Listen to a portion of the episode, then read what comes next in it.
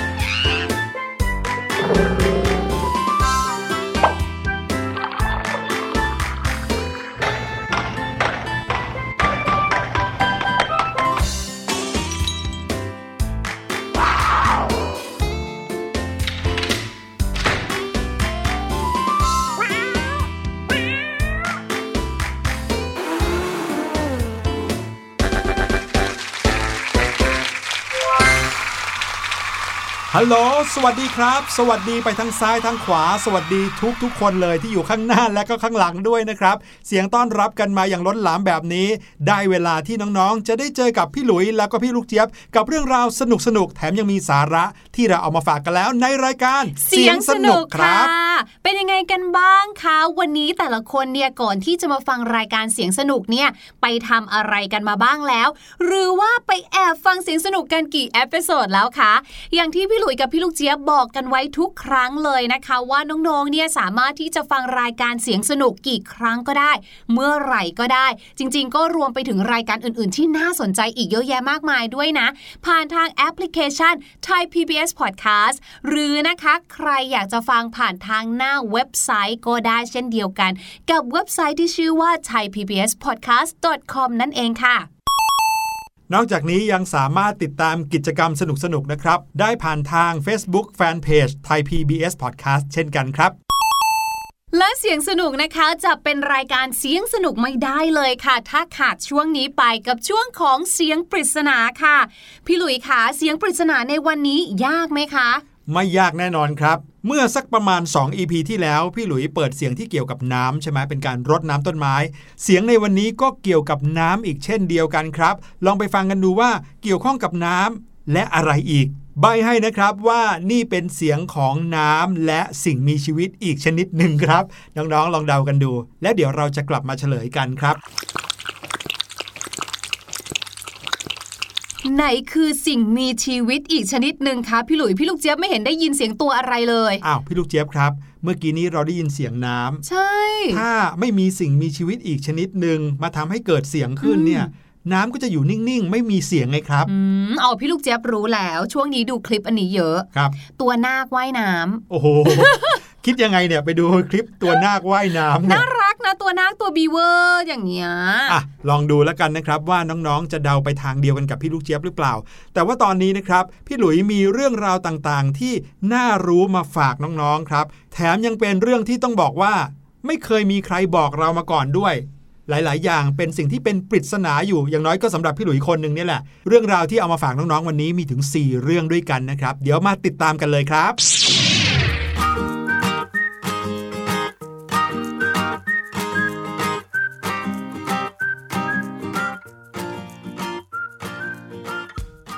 ยขาพกพาขวดอะไรมาตั้งเยอะตั้งแยะคะเนี่ย ดูสิมีทั้งครีมอาบน้ำ ยาสระผม ยาสีฟัน น้ำยาบ้วนปาก น้ำยาอุ้ยอ้าวไปช้อปปิ้งมาเหรอคะ หรือยังไงคะเนี่ย ใช่แล้วครับพี่ลูกเจี๊ยบ ตอนที่เดินไปเลือกครีมอาบน้ำแล้วก็ยาสระผมเนี่ยนะครับ พี่หลุยยืนเลือกอยู่นานมากเลย เพราะว่ามีหลายแบบเลือกไปเลือกมาก็เกิดความสงสัยว่า ทำไมทำไมต้องมีทั้งครีมอาบน้ำแล้วก็ต้องมีทั้งยาสระผมด้วยทำไมเราไม่ใช้ขวดเดียวกันไปเลย จริง พี่ลูกเจี๊ยบก็เคยสงสัย จริง ๆ มันเป็นความขี้เกียจเนี่ยแหละค่ะ ก็เลยสงสัย ว่าเออทำไมล่ะคะ เราถึงจะต้องแยกครีมอาบน้ำกับยาสระผมแบบนี้ออกมาด้วยเนอะในเมื่อเวลาที่เราสระผมเนี่ยฟองก็จะลงมาที่ตัวเราเนาะใช่เราถูๆไปเลยได้ไหมอะแถมยังเป็นสารชนิดที่ให้ฟองเหมือนกันด้วย ใช่ ยาสระผมก็เพื่อให้ผมสะอาดถูกไหมคะอืมดังนั้นถ้ามาถูตัวก็น่าจะทำให้ตัวสะอาดนะ ใช่แล้วครับเนี่ยก็เลยกลายเป็นข้อสงสัยที่ทำให้พี่หลุยจะต้องไปค้นคว้ามา วันนี้ได้ความรู้ดีๆ มาบอกน้องๆด้วยครับ พี่หลุยเชื่อนะครับว่าจะต้องมีคนเคยลองเหมือนพี่หลุยนะว่าเอาครีมอาบน้ำไปสระผม หรือว่าเอายาสระผมไปอาบน้ำซึ่งผลลัพธ์ที่ได้ออกมาเนี่ยก็จะดูรู้สึกแปลกๆ ครั่นเนื้อครั่นตัวเล็กน้อยครับ เพราะว่าถ้าเราเอาครีมอาบน้ำไปสระผมเนี่ย ผมจะแห้งมากเลย แล้วก็ถ้าเกิดว่าเอา ยาสระผมมาฟอกตัวเนี่ย ผลที่ได้ก็คือตัวเราก็จะเหนียวแล้วก็ลื่นมากพี่หลุยไปอ่านมาแล้วครับ ส่วนผสมของผลิตภัณฑ์ทั้งสองอย่างเนี้ยไม่เหมือนกันครับ ถึงแม้ว่าเขาจะเป็นสารที่ใช้ทำความสะอาดเหมือนกัน แต่เขาจะมีสารบางตัวที่ต่างกัน เพื่อให้เหมาะสำหรับการใช้ในส่วนนั้นๆ ของร่างกายครับอืมโดยเฉพาะอย่างยิ่ง ส่วนสำคัญที่แยกทั้ง 2 ผลิตภัณฑ์นี้ออกจากกันนะครับ ยาสระผมแล้วก็ครีมอาบน้ำเนี่ย ก็คือสิ่งที่เรียกว่าสารตึงผิวครับ สารตึงผิวเนี่ยจริง ๆ แล้วมีในผลิตภัณฑ์ที่มีฟองทั้งหลายนะ เนื่องจากว่าเขามีหน้าที่ในการดึงเอาความมันในร่างกาย หรือว่าสิ่งสกปรกในร่างกายออกไปครับซึ่งสารตึงผิวเนี่ยนะครับจะมีมากในครีมอาบน้ำส่วนในยาสระผมจะมีสารที่เรียกว่าสารขจัดรังแคครับ สารลดแรงตึงผิวที่มีอยู่ใน 2 ผลิตภัณฑ์นี้นะครับมีเหมือนกันแต่ว่าให้ผลลัพธ์ที่ไม่เหมือนกันครับ สารลดแรงตึงผิวประจุลบ จะมีคุณสมบัติในการช่วยให้ของเหลวกระจายตัว แล้วก็ละลายน้ำได้ดีทำให้เกิดฟอง มีคุณสมบัติในการทำความสะอาด ในยาสระผมหรือว่าแชมพูเนี่ยจะพบสารลดแรงตึงผิวในปริมาณที่น้อยกว่าครีมอาบน้ำครับ เนื่องจากสารลดแรงตึงผิวเมื่อนำไปใช้กับเส้นผม จะเกิดตะกอนเกาะที่เส้นผมทำให้เส้นผมนั้นด้านแล้วก็ฟู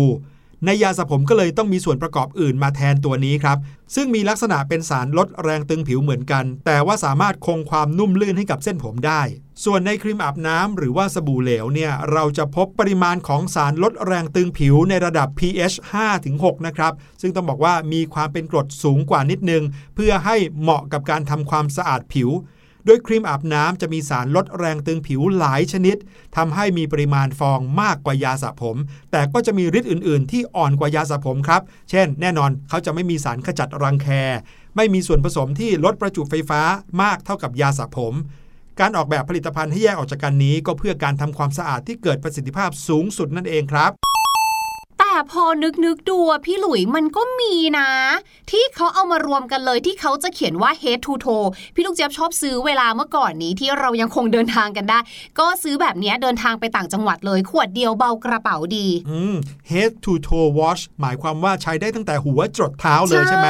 แน่นอนครับ สิ่งนี้ก็มีมาเพื่อความสะดวกอย่างที่พี่ลูกเจี๊ยบบอกนี่แหละ แต่ว่าผลิตภัณฑ์ชนิดนี้จะเป็นผลิตภัณฑ์ที่เป็นสูตรอ่อนโยนกว่าแบบที่แยกกันครับ เพราะว่าเขาจะต้องใช้ได้ตั้งตั้งแต่หัวจดเท้าใช่ไหมดังนั้นเมื่อกี้นี้ที่พี่ลุยบอกว่า ครีมอาบน้ำจะมีค่า pH หรือว่าความเป็นกรดด่างที่ต่ำหน่อย แต่ถ้าเกิดว่าเป็นผลิตภัณฑ์ที่เป็น head to toe wash เนี่ยเขาจะมีค่า pH เป็นกลางครับโดยที่ผลิตภัณฑ์แบบ head to toe wash เนี่ยจะไม่ได้ช่วยให้ผมเนี่ยนุ่มสลวยเวอร์ แล้วก็ไม่ได้ช่วยให้ร่างกายได้รับความชุ่มชื้น มากเท่ากับสูตรปกติมากนักครับ แบบนี้เป็นผลิตภัณฑ์ที่เหมาะสำหรับคนที่มีสภาพผิวแพ้ง่าย แล้วก็เอาไว้ใช้เดินทางเหมือนอย่างที่พี่ลูกเจี๊ยบบอกครับ ที่ไม่แนะนำก็เพราะว่าฤทธิ์ของทั้งสองอย่างนี้มีความต่างกัน ถ้าทดลองเอายาสระผมมาอาบน้ำก็จะทำให้ผิวแพ้ได้จากที่ไม่เคยแพ้ หรือถ้าใครเอาครีมอาบน้ำไปสระผม ผมก็อาจจะแห้งกระด้างชี้ฟูเผลอๆต้องมาบำรุงกันใหม่เรื่องใหญ่เลยครับ มาถึงเรื่องนี้กันดีกว่าค่ะเหมาะกับพี่ลูกเจี๊ยบค่ะ พี่ลูกเจี๊ยบเนี่ยก็ต้องมาพร้อมกับของกินนะคะ โดยเฉพาะเรื่องราวของของกินเล่นอย่างถั่วลิสงนั่นเองค่ะ ถั่วลิสงเนี่ยมีหลายแบบมากเลยนะ เดี๋ยวนี้เขาขายถั่วลิสงอบถั่วลิสงแบบว่าทอดกรอบโรยเกลืมีเคลือบอด้วยใช่หรือแม้กระทั่งแบบว่ามีเคลือบกาแฟหรือวาซาบิแบบนี้ใช่ไหมคะครับไม่ใช่แค่เราเท่านั้นนะคะที่ชอบกินถั่วลิสงค่ะ บรรดาคนที่ทำงานที่นาซาเขาก็ชอบกินเหมือนกัน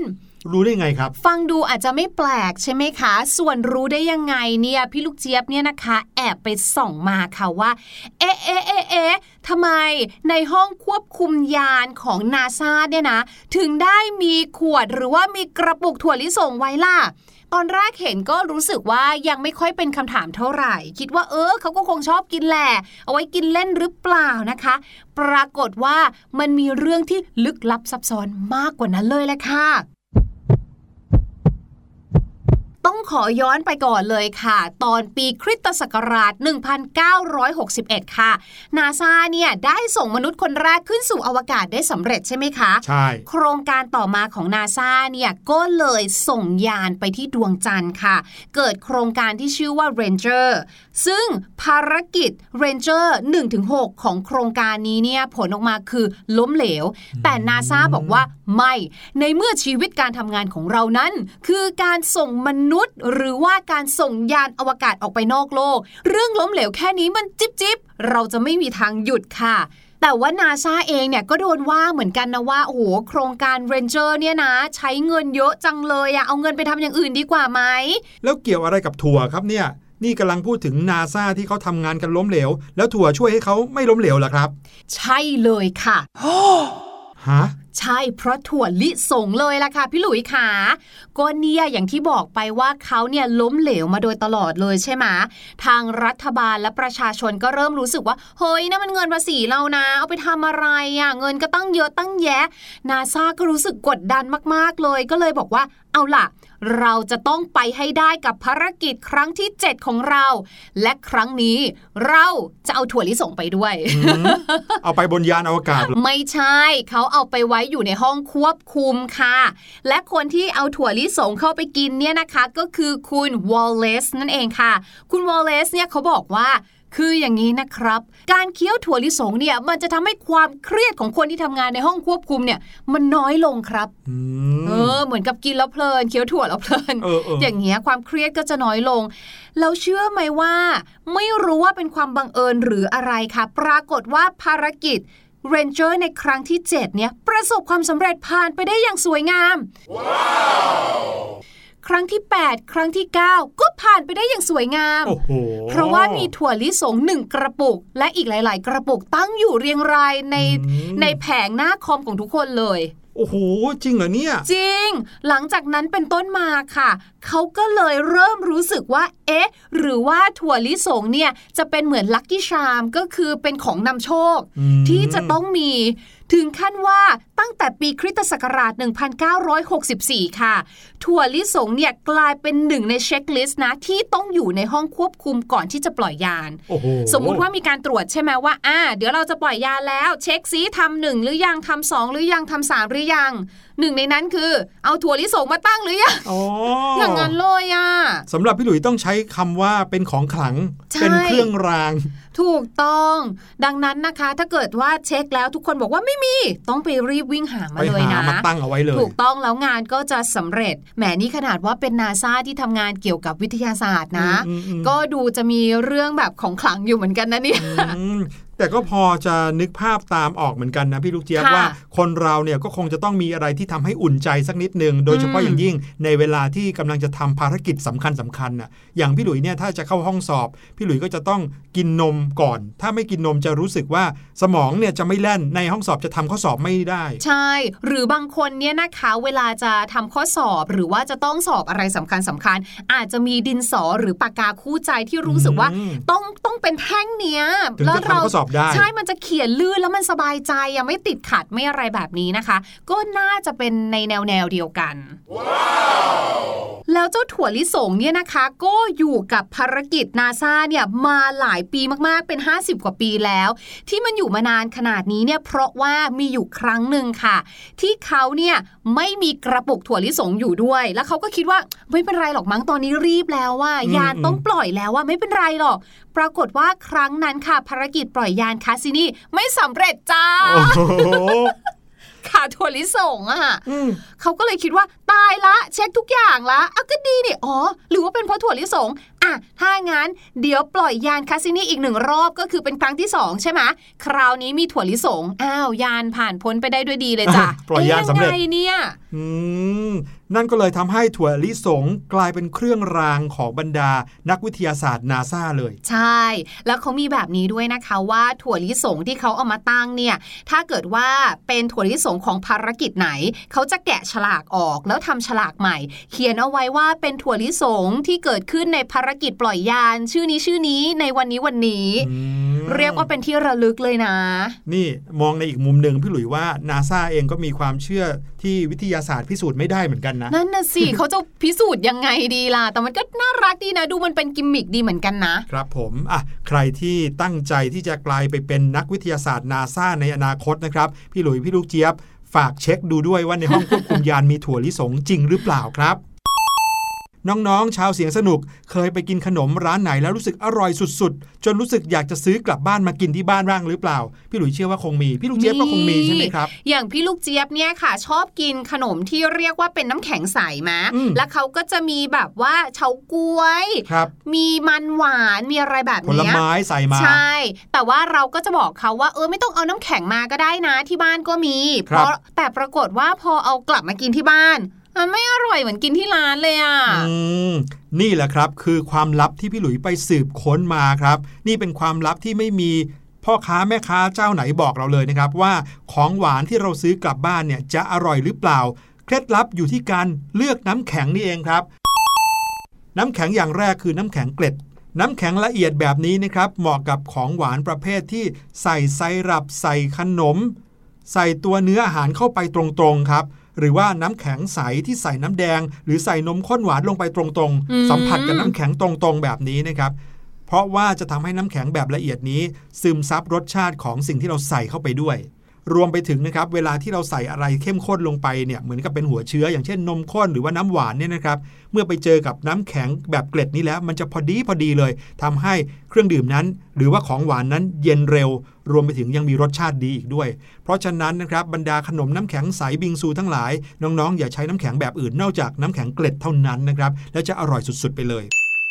อย่างที่สองครับคือน้ำแข็งป่นน้ำแข็งป่นเนี่ยก็คล้ายๆกับน้ำแข็งเกล็ดนะครับแต่ว่าหยาบกว่านิดหน่อย ถ้าเกิดว่าน้องๆ ไปซื้อเครื่องดื่ม ตามร้านขายเครื่องดื่มทั่วไป ก็มักจะใช้น้ำแข็งป่นนี่แหละครับ คือหยาบกว่าน้ำแข็งเกล็ด แต่ก็ไม่ได้ถึงขั้นเป็นก้อนๆนะครับเขาจะนิยมใส่ในเครื่องดื่มประเภทน้ำอัดลม น้ำหวานหรือว่าน้ำชงที่มีรสหวาน เพราะว่าจะทำให้น้ำนั้นเย็นเร็ว แล้วก็ไม่เสียรสชาติมากเกินไปครับ น้ำแข็งป่นแบบนี้ถ้าเอาไปใส่ในของหวานอย่างบิงซู หรือว่าน้ำแข็งใสเนี่ย จะไม่อร่อยเลย เพราะว่าน้ำแข็งมันใหญ่เกินไป เกินกว่าที่เราจะกินแล้วได้รับความหวานของขนมนะครับอืมแต่ถามว่าทำไมถึงเหมาะกับการนำมาใช้กับเครื่องดื่มหวานๆด้วยความที่น้ำชง หรือว่าน้ำอัดลมน้ำหวานเนี่ยจะมีความหวานโดดเด่นอยู่แล้ว การเพิ่มน้ำแข็งป่นก็จะทำให้น้ำหวานนั้นเย็นเร็ว แล้วก็ช่วยให้อร่อยแบบชื่นใจนั่นเองล่ะครับ แบบที่ 3 คือน้ำแข็งหลอดครับ อันนี้หลายๆ คนน่าจะเคยเห็น เพราะว่ามีขายเป็นถุงกันโดยทั่วไปครับ น้ำแข็งหลอดนั้นเป็นน้ำแข็งไซส์ใหญ่ขึ้นมา เป็นหลอดยาวๆ อาจจะมีรูหรือว่าไม่มีรูตรงกลางก็ได้นะครับ อันนี้ไม่เกี่ยวกับรสชาติมากเท่าไหร่ แต่ว่าน้ำแข็งแบบนี้จะนิยมใส่ในของหวานที่ไม่ได้หวานมากครับ เช่น เครื่องดื่มน้ำผลไม้ หรือบรรดาชานมไข่มุก ขนมหวานแบบไทยๆเหมาะกับการกินแบบที่ใช้เวลาไม่นานครับ น้ำแข็งยังไม่ทันละลายก็กินหมดแล้ว อันนี้จะทำให้ไม่เสียรสชาติความหวานออกไปเลยด้วยนะครับ แล้วก็สุดท้ายครับคือน้ำแข็งก้อน ซึ่งน้ำแข็งแบบนี้นะครับ ส่วนใหญ่จะใช้กับเครื่องดื่มหรือว่าของหวานที่สามารถนั่งดื่มได้นานๆครับ เพราะว่าน้ำแข็งแบบนี้ละลายช้าอืมก็คือน้ำที่มันละลายออกมาจากน้ำแข็งเนี่ยก็จะไม่มีผลต่อรสชาติ ใช่ครับใช่ไหมคะเครื่องดื่มบางชนิดถ้าเราไปใส่น้ำแข็งก้อนเล็ก อย่างน้ำแข็งป่นน้ำแข็งเกล็ดเนี่ยน้ำแข็งเหล่านั้นละลายเร็ว ก็อาจจะทำให้เสียรสชาติไปครับอืมมาถึงเรื่องสุดท้ายค่ะ ช่วงนี้เนี่ยหลายบ้านก็คงจะหนักในเรื่องของการใช้เจลแอลกอฮอล์แล้วก็ค้นพบว่าอุ้ยเดี๋ยวนี้ก็ซื้อยากเหมือนกันนะราคาบางทีสูงด้วยขาดตลาดด้วย ไม่เป็นไรทำเองดีกว่า จริง ๆทำเองได้นะคะ ไม่ได้อันตรายหรือว่าไม่ได้ยากเลย เพียงแต่ว่าค่ะเราจะต้องเลือกแอลกอฮอล์ให้ถูกต้องนั่นเองค่ะเพราะว่าบางคนค่ะคิดว่าเอ้ยแอลกอฮอล์ก็คงเหมือนกันละมั้งที่บ้านเนี่ยมีแอลกอฮอล์ล้างแผลอยู่ หรือนะคะข้างขวดอาจจะเขียนว่าเป็นเอทิลแอลกอฮอล์นะคะ มาผสมกับเจลทาตัวจะได้ชุ่มชื้นมือเราไม่แห้ง อยากบอกนะคะว่าอันนี้เป็นสูตรที่ ไม่ได้ผลอย่างแน่นอนค่ะ เพราะว่าแอลกอฮอล์อันนั้นเนี่ยมีความเข้มข้นที่ไม่สูงพอที่จะไปฆ่าเชื้อโรคได้ การที่จะใช้เอทิลแอลกอฮอล์เนี่ยนะคะ เจ้าเอทิลแอลกอฮอล์เนี่ยจะต้องมีความเข้มข้นถึง 95%เพราะว่าเวลาที่เราเอาไปผสมกับอย่างอื่นเนี่ยแน่นอนมันก็จะถูกเจือจางใช่ไหมเมื่อเจือจางแล้วเขาจะได้มีปริมาณแอลกอฮอล์ที่พอดีอยู่ ยังฆ่าเชื้อโรคได้อยู่ค่ะดังนั้นถ้าเกิดว่าเราใช้แอลกอฮอล์ 70%มาผสมเนี่ย เมื่อเจือจางแล้ว ก็จะกลายเป็นว่าแอลกอฮอล์นั้นมีความเข้มข้นน้อยกว่า 70%ถูกต้องแล้วก็เอามาใช้ไม่ได้ผล ใช่แล้วค่ะ ถ้าเราเนี่ยจะใช้แอลกอฮอล์ล้างแผล หรืออย่างที่พี่ลูกเจี๊ยบบอกเนาะก็คือเอทิลแอลกอฮอล์เนี่ยนะคะ แบบ 70%เนี่ยใช้ได้นะคะ เพียงแต่ว่าไม่ต้องเอาไปผสมอะไรเลย ถ้ามันมาเป็นน้ำแบบนั้นเนี่ยก็แค่ให้แบ่งใส่ขวดสเปรย์ปิดให้มิดชิดค่ะ แล้วก็เอาไว้ใช้สเปรย์ฉีดตามประตูลูกบิดหรือว่าสิ่งของต่างๆค่ะ เดี๋ยวเราไปฟังเพลงกันดีกว่า แล้วเดี๋ยวกลับมามีภาษาอังกฤษดีๆ จากเพลงนี้มาฝากครับ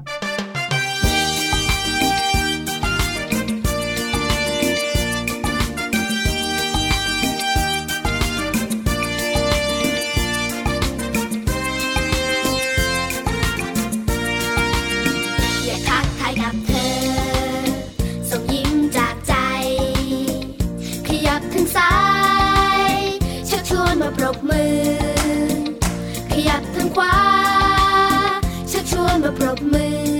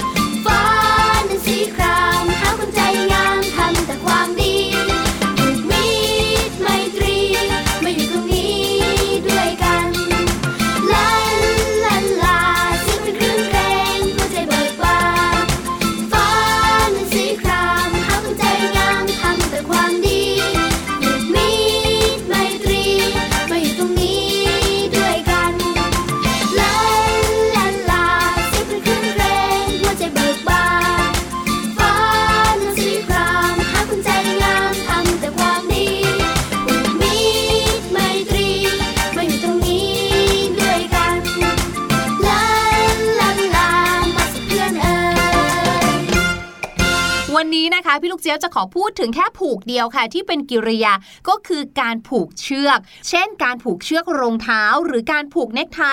ยกตัวอย่างเช่นนะคะ Could you tie this back for me Could you tie this back for me พี่ลูกเจี๊ยบนะคะกำลังยุ่งอยู่หลายอย่างเลยก็เลยบอกพี่หลุยว่า พี่หลุยช่วยมัดถุงพลาสติกให้พี่ลูกเจี๊ยบทีสิ ขอบคุณพี่ลูกเจี๊ยบมาก ๆ เลยนะครับ กับเกร็ดความรู้ภาษาอังกฤษที่นำมาฝากกันวันนี้ เอาละตอนนี้เรามาเฉลยเสียงปริศนากันดีกว่านะครับ บอกเอาไว้ว่าเป็นเสียงที่เกี่ยวกับน้ำและสิ่งมีชีวิตอีกชนิดหนึ่งลองไปฟังกันดูครับ เสียงนี้คือเสียงของน้องหมากำลังกินน้ำอยู่ครับ บ้านใครเลี้ยงน้องหมาก็คงจะคุ้นเคยกับเสียงนี้ดี ครเดาถูกกันบ้างครับ เอาล่ะวันนี้รายการเสียงสนุกหมดเวลาแล้วครับ พี่หลุยและพี่ลูกเจี๊ยบก็ต้องขอลาไปก่อน คราวหน้าเราจะมีอะไรดีๆมาฝาก ก็อย่าลืมติดตามกันทาง thaipbspodcast.com วันนี้ลาไปแล้ว สวัสดีครับ สวัสดีค่ะสบัดจินตนาการ สนุกกับเสียงเสริมสร้างความรู้ในรายการ